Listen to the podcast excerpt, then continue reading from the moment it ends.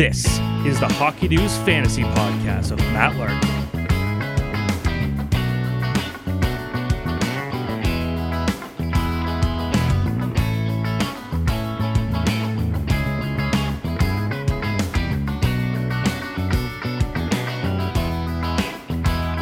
Hello, everybody. Welcome to a special edition of the Hockey News Fantasy Podcast. It's Matt Larkin here with producer Stephen Ellis as well. And this is not a traditional fantasy podcast. Of course, most of you have probably completed your leagues. I have completed mine. I finished in third place, lost in semifinals. Congratulations to our league champion, Millie. He's named after Mike Milbury for his history of bad trades. And this guy hasn't won in 18 years until last week. He did it. So, congratulations, Millie. Hopefully, uh, some of you won your pools. If you did, congratulations. This week, what we're going to talk about is everything to do with keeper leagues most of you most leagues this time of year is when you start having to declare your keepers and by far the most common questions i get throughout the year are should i keep this person? Should i keep this person? So i really want to give you the floor to ask me those questions. That's what i've done for this episode. We're going to do all keeper stuff. For starters i'm going to give you some recommendations okay? So normally i give you a shallow medium deep league pickup.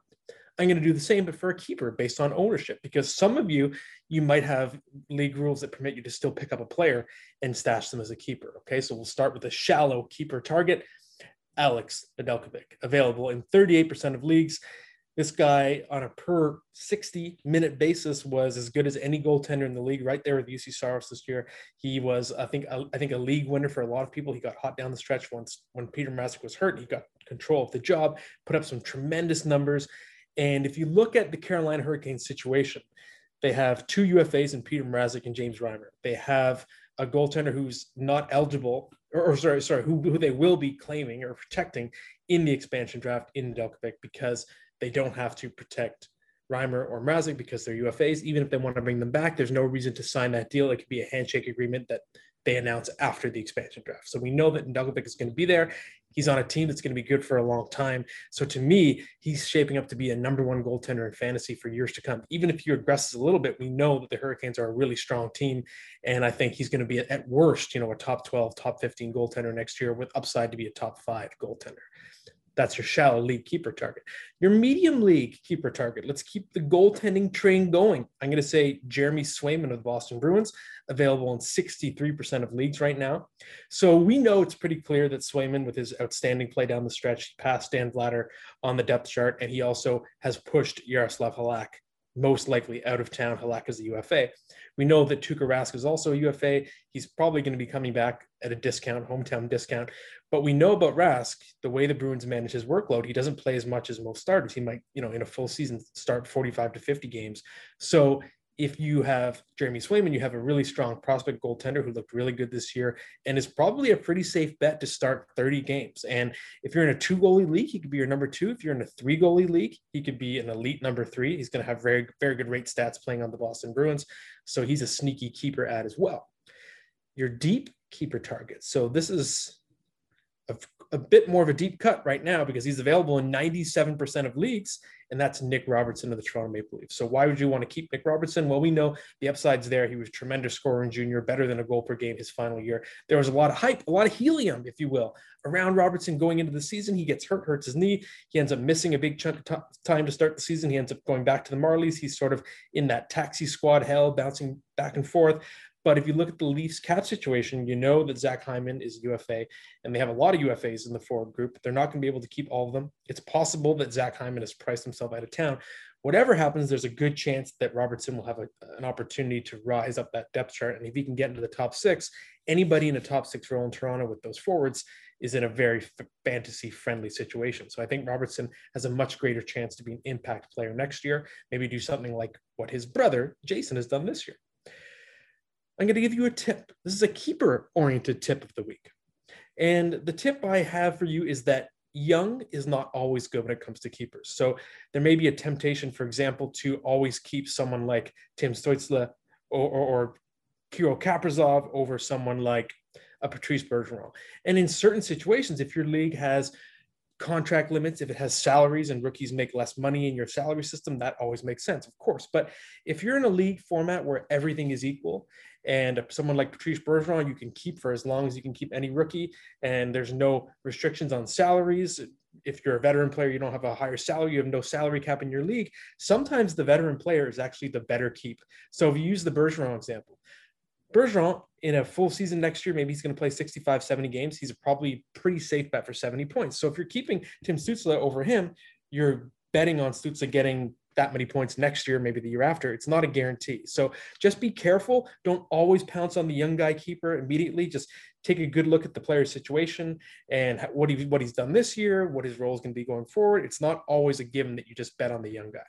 It's also a good tip. You can use this to trick other GMs, which I do all the time. You take that sexy rookie who's a first round pick, throw him into a trade, and you get a team that's struggling to be excited over that younger player who still might not be really useful in fantasy for a couple more seasons.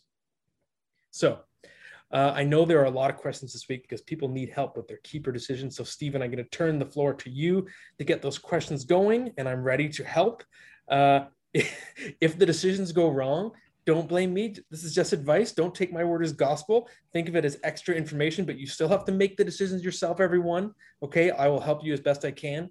Stephen, I'm ready. I gotta say, your tip of the week is probably my favorite one so far. It's, it's something that's it's really worth looking at, even in real life NHL, where I think people overvalue their prospects big time. You look at the Jack Eichel trade rumors, and people like, I don't want to give away third best prospect in the team to get Eichel. It's like, no, you, if you have someone who's going to make a difference for you, you go for it.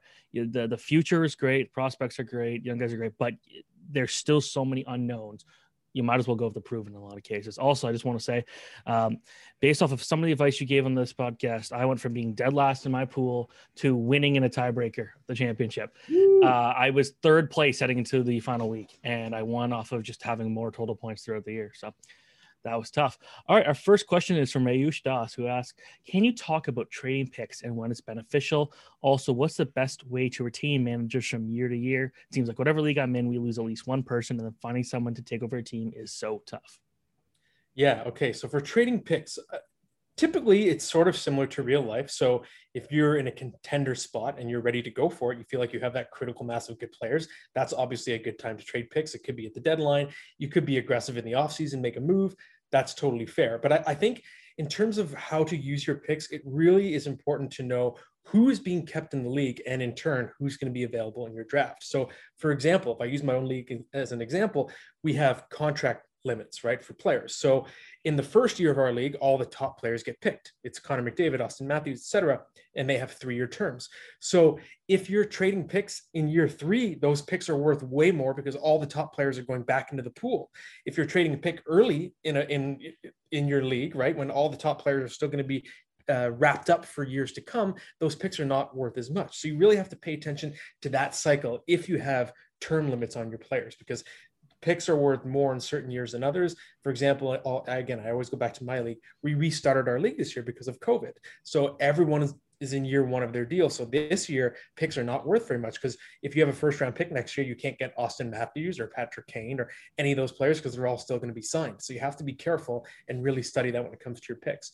Uh, in, in terms of trying to retain managers year to year, there are there are a few tricks. Um, I think incentivize would be the word that I use. So there's different ways to do it. So you can make your league for money. That always gets a lot of people interested. You could have a great trophy. You could make your league very social and add all these different frills. You know, I've been in leagues where people write weekly power rankings, almost like an article every week. So it gets the league more engaged and fired up. And then it makes the league more unique and people want to go back and stay there. And it becomes kind of their, their number one league. So that's one way to do it. Um, and I think another piece of advice I would give is don't be afraid to contract the league. So let's say you have a league that has 14 teams and you're really having trouble, you know, the, the 13th and 14th, those teams keep dropping out, then consider going down to 10 teams, 12 teams, and sort of think of your league like a nightclub. It looks better if there's a lineup outside. So instead of having a 16 team league where there's a couple dud rosters and they're automatic wins, whoever's playing them head to head, you go with a 10 team league with a waiting list and there's people really anxious to get in the 10 teams that are in there are really engaged. And if you get a really strong group there with a good of the waiting list getting longer then you can expand again and start building the lead back up. But never be afraid to contract if you're having trouble finding uh, engaged gms all right ryan crawford says keepers already hart vasilevskiy Scheifele, and crosby who should i keep Kyle Connor, Patrick Kane, Carey Price, Brady Tkachuk, or Max Pacioretty. Get to keep for four years, 10 teams, and my first selection is last pick of the fourth round. Ooh, that's a lot of draft picks gone. Yeah, well, first off, I I would keep Patrick Kane before Sidney Crosby. It's interesting that Ryan, you have uh, Crosby as sort of a given. To me, Patrick Kane, he's younger, he scores more than Crosby. I, I don't see why you you'd want to keep Crosby before Patrick Kane, so I would consider doing that. Uh, but addressing your question more directly, if your league counts shots and hits, you got to go Brady Tkachuk because he seems like he's going to be finishing at the top of both those categories for years to come. So he's almost like a cheat code in leagues that have hits and shots, kind of the way Alex Ovechkin has been for much of his career. If it's just a shots league, maybe you go Kyle Connor. Uh, but I think if it's if it's more of a points heavy league, then I think you you, you want to go uh, Kane from that group. But again, I would consider you know, you're you've got Hart. I'm looking at your list now. Hart, Vasilevskiy, Scheifele, Crosby. You could consider swapping in Kane for Scheifele as well, and you keep Crosby and Kane. Uh, I don't think that's a given. But if you want me to address the question more directly, I would say Tkachuk for hits and shots league. Otherwise, probably Patrick Kane. All right. The next question comes from Iman Devlin, who asks a bit of a different question, question, but how do I join or start a keeper league? I love fantasy hockey and keeper leagues sound like so much fun, but I only have two other groups who'd be willing to play, or two other players, I should say. Assuming that's too small of a group, any tips on joining or setting up a keeper league? Yeah, I think the best way to set up a keeper league is to not start it as a keeper league because the idea of a keeper league can be too daunting. It can, it can sort of turn people off from joining. Ah, managing roster year to year, that sounds like a lot of work. So what I think you should do, and I find this is the best way to do it, is, is sort of get people hooked on the redraft format first. So it might take a couple years. You play it like a normal league. You know, it's, it's a one-off. You get a really strong group that's really engaged and they're invested in the league. It becomes something they really enjoy year to year. Maybe they've built some relationships with the other teams. And once you get that, you have a group that you feel really solid with, then you can say, "Hey, everyone, what do you think about turning this into a keeper league?" And by then, people are more invested in the league. It's a it's a thing that's a, a major hobby in their life. They think, "Okay, yeah, I think this would be really fun to play with the same group, but make make the stakes a little higher." But I think if you go cold, jumping right into keeper league, it's harder to find people that are interested. All right, that, that's a very good question. It's hard to just get these things started, and especially if not everyone's kind of on the same wavelength of how much they actually want to do it, how much time they want to, do. When you're doing a keeper league, it's it's deep. It's not uh, you check once a week. Like you're you're paying attention all the time and listening to this podcast, obviously. And you're paying attention in the off season too. It's not like you get a break in the summer. You can still be making trades and all that kind of stuff, even when hockey's not being played. So it is a big commitment. You're an NHL GM at that point, and you know there's some teams that could use you right now. All right, Ranton and Raven asks, and by the way, Ranton and Raven, you're an awesome uh, viewer. You sent a lot of questions. You're great for that. This will be my second go around tagging Jack Hughes as a keeper. He is my lowest scorer on my team. Non-keeper first rounders last season included Brady Tkachuk and JT Miller. Do you see any reason to hang on to him or just try my luck at getting him back in the draft? Yeah, good question. Um, I would hang on to Jack Hughes. So the underlying numbers this season, last year he was one of the worst rookies in the league. He was really unlucky, but he also just in terms of creating offense, he just had a, a terrible season. Um, this year, he's unlucky again, extremely unlucky, but he was vastly improved in terms of his ability to drive the play. So I think he's knocking on the door of being very productive. And, and, he started out the season really well, but also everything around him just kind of went wrong. You look at the Devils having all the COVID problems to start the season. You had Nico Hischier with that sinus injury. So there was less insulation protection matchup wise in the lineup in New Jersey for Jack Hughes. So I think next year, theoretically, he should have a better situation around him. And you never know, do, you know, does Alexander Holtz come over and make the team's rookie? Maybe I couldn't. I don't think you could rule it out. Uh, but either way, I, I, think there's nowhere to go but up in terms of Hughes's fantasy situation. And the other thing is, so I think if you let Hughes go back into your pool, he might be a little bit harder to draft next year because this year, so the 2020 draft class had Tim Stützle, it had Alexi Lafreniere, Quinton Byfield. There were a lot of buzzy rookies that were into the draft class and fantasy pools that that sort of drew attention. Whereas this draft class, the 2021, is not considered as strong and it's also very defense heavy, the top players. So it's not even a guarantee that we're going to see anyone from the 2021 draft class going right to the NHL and making an impact. Because of that, there's going to be not as many young rookies to, to sort of attract drafters' attention, which means to me, Jack Hughes is not going to fall in the draft next year if he's back in your pool. So I think he'll be harder to get next year. And for that reason, I would hold on to him. I, am going to go and say I don't think any of the 2021 prospects are going to make it right away in the NHL. Uh, considering the challenges that those players had anyways with shortened seasons, it just doesn't make sense to send them up. So I do yeah, agree there. That's right. And if you look at our sorry, didn't mean to cut you off there, yep. Stephen. Um, our draft rankings that Ryan Kennedy does, he's got defenseman, defenseman at the top, right? And Owen Power and Simon Edvinsson. So, and they're and they're not the only two. There's Luke Hughes in that group as well. So it's a, it's a it's a defense heavy group. Don't forget Brandt Clarke, who I still think is going to be the best pl- prospect from this draft five years down the line. He's also going to be one of the best fantasy players from this draft. All right, Austin Gagne, deep points only keeper league. Pick one: Glass, Kravtsov, or Kotkaniemi.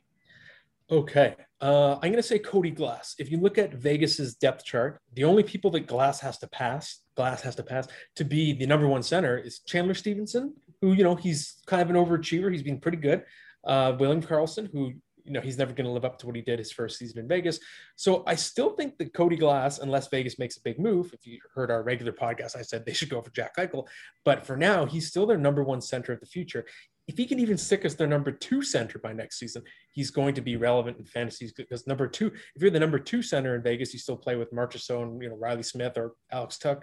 If you're the number one center, you play with Max Pacioretty on the left and Mark Stone on the right, which is a, a great setup. But either way, I just think that his team needs him more. Uh, if you look at Vitaly Kravtsov, he's an exciting player. I think that, you know, scouts, coaches, I just remember when he called up or when the Rangers drafted him, I remember talking to scouts from their organization. They love him. They love his long-term potential, but the Rangers, their depth chart is just a bit more crowded. They're fairly deep at forward. So there's more competition to climb up in that lineup, I think. And Kotkaniemi, I would say if you have a later deadline to declare, it might be worth watching to see what the Habs do with Tomas Tatar, Phillip Danault, Joel Armia. If they don't re-sign all those guys, or you know they they re-sign one of them, then I think there's going to be room for Kotkaniemi to climb that depth chart. So maybe he'll be a more intriguing keeper. Uh, but for now, I, I lean to Cody Glass. Just want to say we got a bit of a news break. Seattle has signed its first player. Ooh. Luke Luke Henman, a center out of the QMJHL from Dartmouth, played with Blainville uh. Um, over uh, nearly a point per game player uh, in f- about five years for full time. Um, I kind of like a free Duke. I'd be totally shocked if this guy ever makes it to the NHL. But you know what? Being the first player to be signed by a team, especially a guy who was signed or drafted by Carolina and let go, that's a cool moment for him. So congratulations to him. Uh, ignore my comments saying you probably won't play in the NHL. Uh, Brandon Odell asked Patrice Bergeron or Steven Stamkos. Yeah, this is an interesting question because easy one though, easy one. Well, in my it opinion. isn't. It isn't right. So you think, well, it's, it's Steven Stamkos. He's younger. He's had the better career, but you know he is banged up all the time.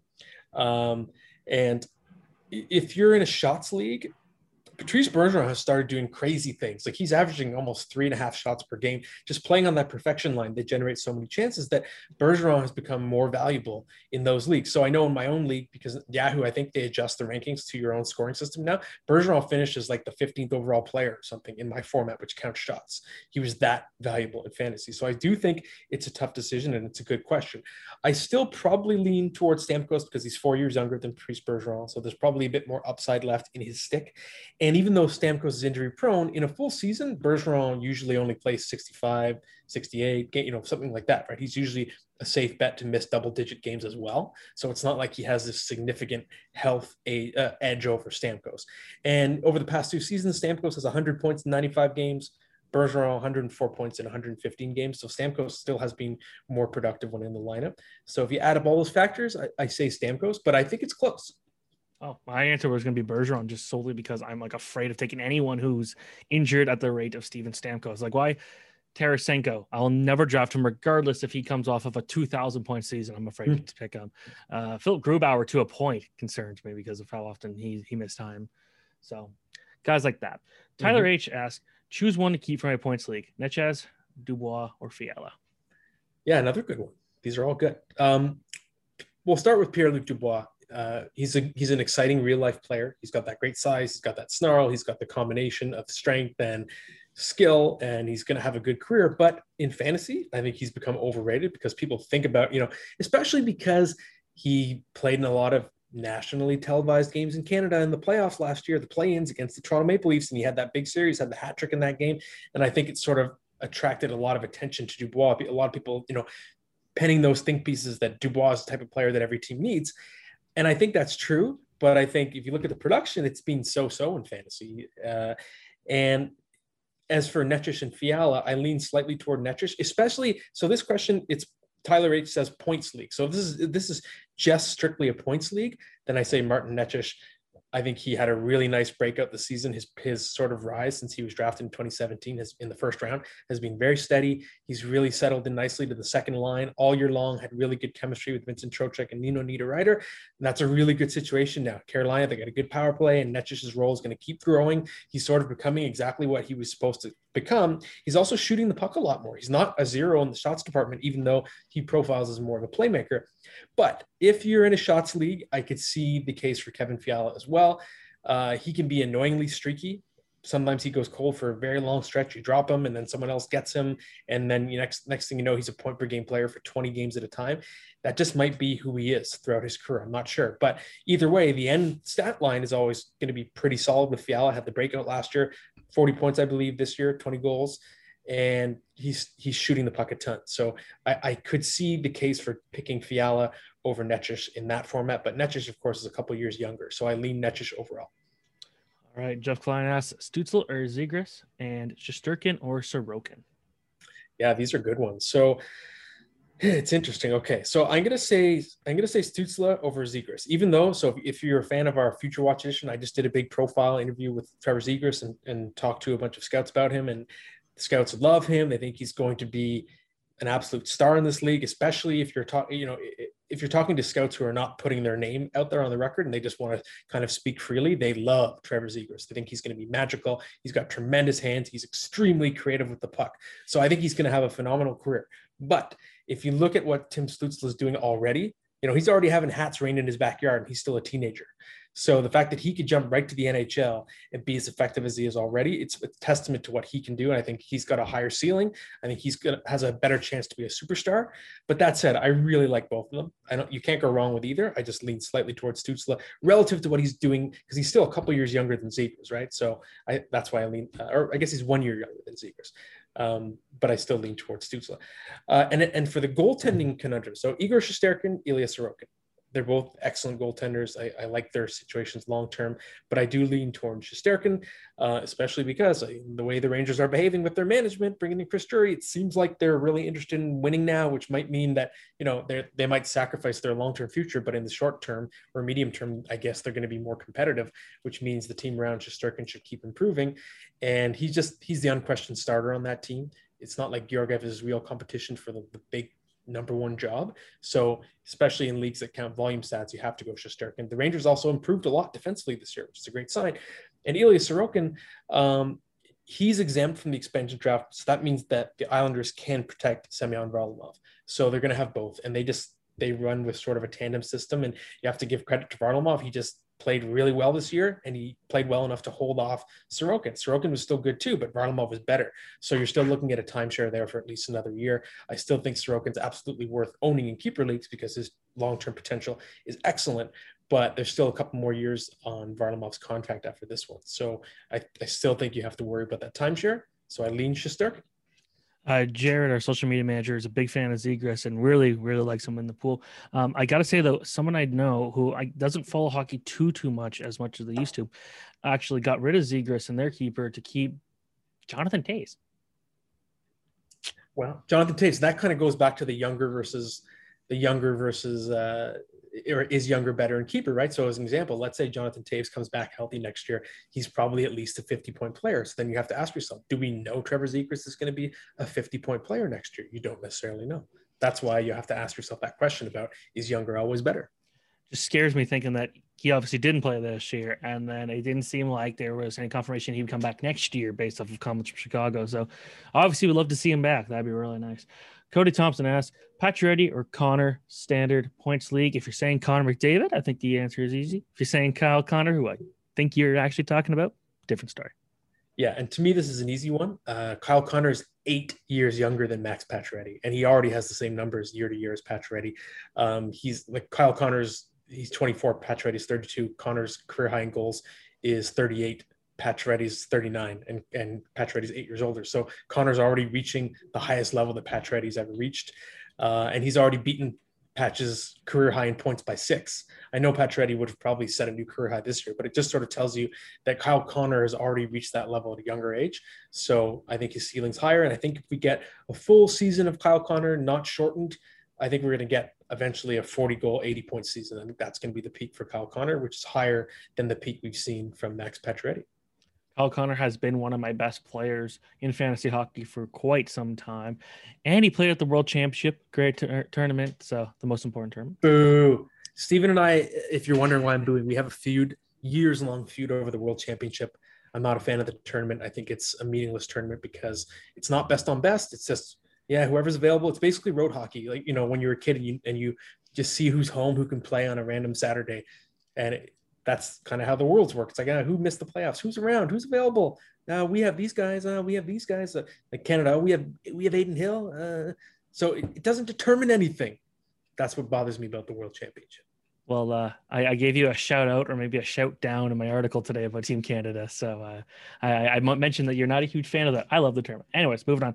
Brendan Mazzy asks Mrazek, so- Saros, Sorokin, Swayman, a lot of S's. Can only keep two. We have a minor league system that I own Nedeljkovic in, so he'd be a call up for next season. That's quite a call up. Could Boston walk away from Rask after this year? Good. Okay. So I would go from this group Juuse Saros and Ilya Sorokin. So Saros is pretty easy because he, in terms of his rate stats, was the best goalie in the entire league this year, and he carried Nashville into the playoffs. So there's the the Saros versus Rinne thing is kind of over, especially as Rinne's you know nearing the end of the line now. It's start, and of course you have Yaroslav Askarov in the system, but he's still going to be a little while longer because goalies take a long time to mature. Uh, so to me, Juuse Saros is is is an easy pick. Uh, the reason why I say Sorokin for the other one. So Mrazek, we just don't know where he's going to be. He's a UFA. He, we don't even know if he's going to be a starter next year. It's too unpredictable, and his game is too unpredictable year to year, week to week. And I, I, know one of our staff members was talking to. It was one. It was a team that Mrazek used to play for, and one of the executives called him Peter Erratic instead of Peter Mrazek because you just never knew what you were going to get with him. You don't know if he's going to be healthy, so it's too unpredictable. You don't want that. Unpredictable is bad when it comes to keepers because you could, you know, you could pick Mrazek, and then all of a sudden it's like, oh, Colorado signed him to be a backup, and you're like, oh, why did I keep him?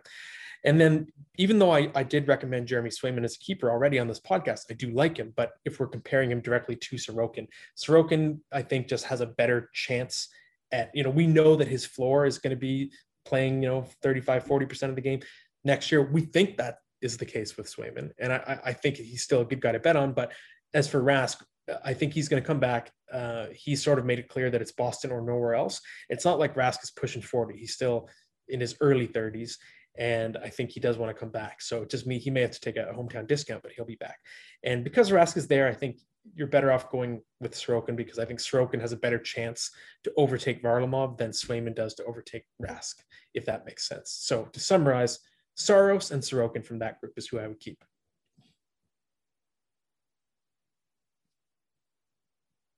I realized I was talking to myself because I was going to say, "Are you muted, Steven? Are you muted?" I, I, am here. Uh, Joey Curry asks, "Sold team for picks, keeping Kucherov, last round pick. How you doing? That's a how good last doing? pick. Very good last pick. Ekblad need one more from Saros, Stützle, Tolvanen, Mantha, and also have Klefbom, Toews, and DeAngelo. Scraped the waiver wire with my last moves for the season. Have six first round picks looking to win next year." Yeah. Okay. So I was singing the praises of Saros. So yeah, if you're if you're really hurting for goaltenders, I could see you going Saros. The only thing is that I just we don't know what direction Nashville's heading in as a franchise. Like this team was almost going to be a seller, so the group could crumble around. Like, let's say Nashville just gets bombed out of the playoffs by Carolina really quickly, they get swept or something. There could still be a fire sale, and then Saros is the starter on a weaker team. So you do have to be careful, just relative to the other guys that you have a chance to, to keep here. Um, I would probably go Tim Stützle just because the Senators, you know, they were a pretty good team the last two thirds of the season, especially from a fantasy perspective. I found myself picking up more and more Ottawa guys because they're they're a young team. They kind of play loose and they put up a lot of points now. All of a sudden, those that generation of young kids with Josh Norris and Batherson, et cetera, Brady Tkachuk. Uh, so I think that Stützle's arrow is pointing squarely up. He's going to get stronger. He's going to be. I, I think there's almost no doubting he's going to be better next year. So that's probably your guy. If you're really especially because you said you sold your team for picks. So I was going to say, if you're in win now mode, you could consider Anthony Mantha, who showed some flashes upon uh, joining the Capitals. He did cool off, but he was off to a good start, and he's going to be a second liner next year, pretty safely locked into that role. So in a win now situation, I could see someone going with Mantha over Stützle, but because I see Joe, you said you, you sold your team for picks, so it sounds like you're playing long term. Then it, to me, it's Stützle, and it's not even close. All right, Avery Runstudler says, "Who should I keep? Two of Grubauer, Hellebuyck, and Scheifele. Oh, those are good picks. Other keepers are Panarin, Pastrnak, and Marner. That's a good team." Yeah, Avery, you've got a nice little stable of keepers there. Um, so because you have those three great forwards kept already in Panarin, Pastrnak, and Marner, if goalies are very important, I think you can make a case for keeping both those goaltenders. Hellebuyck is slam dunk automatically keep Connor Hellebuyck for sure. Um, but it comes down to me, Scheifele versus Grubauer. If goalies are worth a lot in your league, if they chew up a lot of stat categories, I think you can make a pretty strong case for Grubauer. The only thing is that he's played so well this year that you have to wonder, did he price himself out of Colorado? the Avalanche have to re-sign Gabriel Landeskog. They have to re-sign Cale Makar. And I don't think they expected Grubauer to be this good or this healthy for a full season. And it's not 100% guaranteed they can afford to re-sign him. So if he goes to a different team, then maybe he's not going to be as good in fantasy. If you knew he was going to be back with the Avalanche 100%, then I think those are your two keepers pretty easily. But you do have to watch. And again, I've said this before, but if if you have a longer wait time on declaring keepers, then wait until free agency and, and see where Grubauer ends up because that can make your decision for you. Um, but otherwise, I, I, think I would consider if you had, let's say you had to make the call tomorrow, I'd probably go Hellebuyck and Scheifele just because of that little bit of uncertainty with Grubauer's future. Next question comes from Mo Beauregard, which is actually funny because I'm actually right now renting. I bought my first car yesterday, and I'm renting a parking spot from someone named Bo, Mo Beauregard. It'd be funny if it's the same person, but keep Hart or Sorokin. I, I, can't imagine there are a lot of Mo Beauregards out there, so I'm gonna I'm gonna hazard a guess that this is the same Mo Beauregard. If it is, that's pretty cool. Yeah. Okay. Uh, so keep Hart or Sorokin. Oh, this is a really hard one. Um, so we've already talked about Sorokin's role with the Islanders in the short to medium term. So he's still an important part of the team, but he's not locked into being uh, a true number one. Whereas Carter Hart, we believe he is. This season, of course, was an absolute nightmare. He was arguably the worst goal in the league. He completely imploded.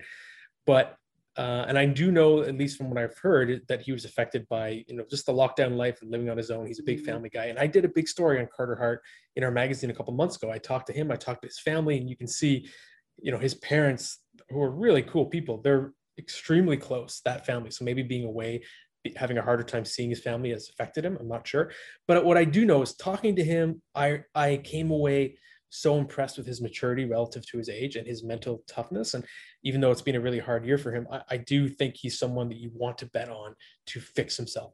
And maybe the Flyers missing the playoffs is a blessing for him because it's going to give him more time to work on his game. He can go home to his his home uh, in, the, in the prairies, and he, I think, just has a better chance to get his head on straight. Um, and he's someone who really believes in sports psychology, all that kind of stuff. So I I don't think he's someone you want to bet against. I think he's going to figure it out. He's really talented and a really smart kid. So because of that, I'm betting that he's going to be much better next year, and he's also going to have a bigger role than Sorokin does. So I lean toward Carter Hart, but that's a tough call, very tough call. All right, our final question before going to the starting lineup, and I got some opinions on your starting lineup choices, but we'll go with Jim Andreen's question: Barkov or Patrick Kane? Yeah, it's interesting. I think a year ago you'd say, okay, Patrick Kane, that's pretty easy. But uh, Barkov really took his game to a new level this year. We knew that he was a great two-way forward, but he his offense really exploded this year, and his overall impact on the game. I don't know if we've seen a player quite like him since Sergei Fedorov. Sergei Fedorov is the one guy who won the Hart Trophy and the Selke in the same year, and I think that Barkov is he has that kind of skill set where he could be a top three scorer in the league one of these years and also win the Selke. I think he is going to win the Selke this year, but he's so unique and he's found that extra gear offensively. He became just a massively impactful player in fantasy. Whereas Kane, he's still probably a probably a high a safer floor for points if your league is just purely a points league. But I think you're getting more goodies from Barkov in terms of just goals and shots and just if your league counts face off, all that kind of stuff. So I think that Barkov overall, he's also younger. So he's emerged as a slightly better keeper than Kane, which is pretty crazy. It's a testament to how good Barkov has been this year because Patrick Kane was also really good this year. All right, your starting lineup for this week is junk food, and I like some of your choices, and some of them confuse me. So go for it. Yeah, it's a weird list. Okay, so starting lineup is junk food. Again, not in any particular order. So number one, uh, it's a place called Craig's Cookies, and this is this is specific, I believe, to the Toronto area, uh, unless Craig's is expanding. But basically, what they do is they take a, a nice gooey soft baked chocolate chip cookie, they put another dessert inside it. So it's like you have a chocolate chip cookie with an, a mini egg in it a chocolate chip cookie with a Cadbury cream egg in it, a chocolate chip cookie with a brownie inside it, a chocolate chip cookie with an Oreo inside it. It's awesome. Highly recommend Craig's cookies, except they're very addictive. Uh, number two, Glosette Expensive. peanuts. They're expensive. Yeah, they are expensive. That's the problem. Craig's cookies are very expensive, so you got to use it for special occasions or get people to buy you Craig's cookies as a present.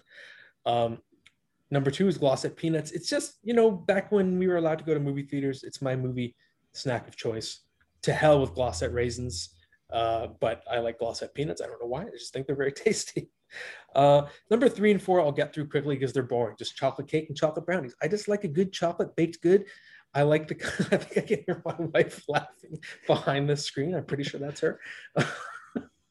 but but uh, I I just keep I keep it simple. I'm laughing. Uh, I don't know why. I just I'm a man of simple taste. Okay. Uh, number five, uh, Burgers Priest. So for American listeners or viewers, Burgers Priest is kind of like Shake Shack in terms of the similarity of how it tastes. I'd say Shake Shack is the perfect comparable.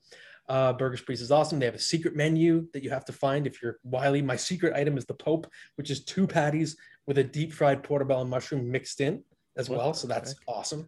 I think Burgers Priest, to me, in terms of burgers in the, in Ontario, they kind of have the championship belt right now. But just think, Nope. if you- you've never been to Burgers Priest, then then think Shake Shack is the comparable.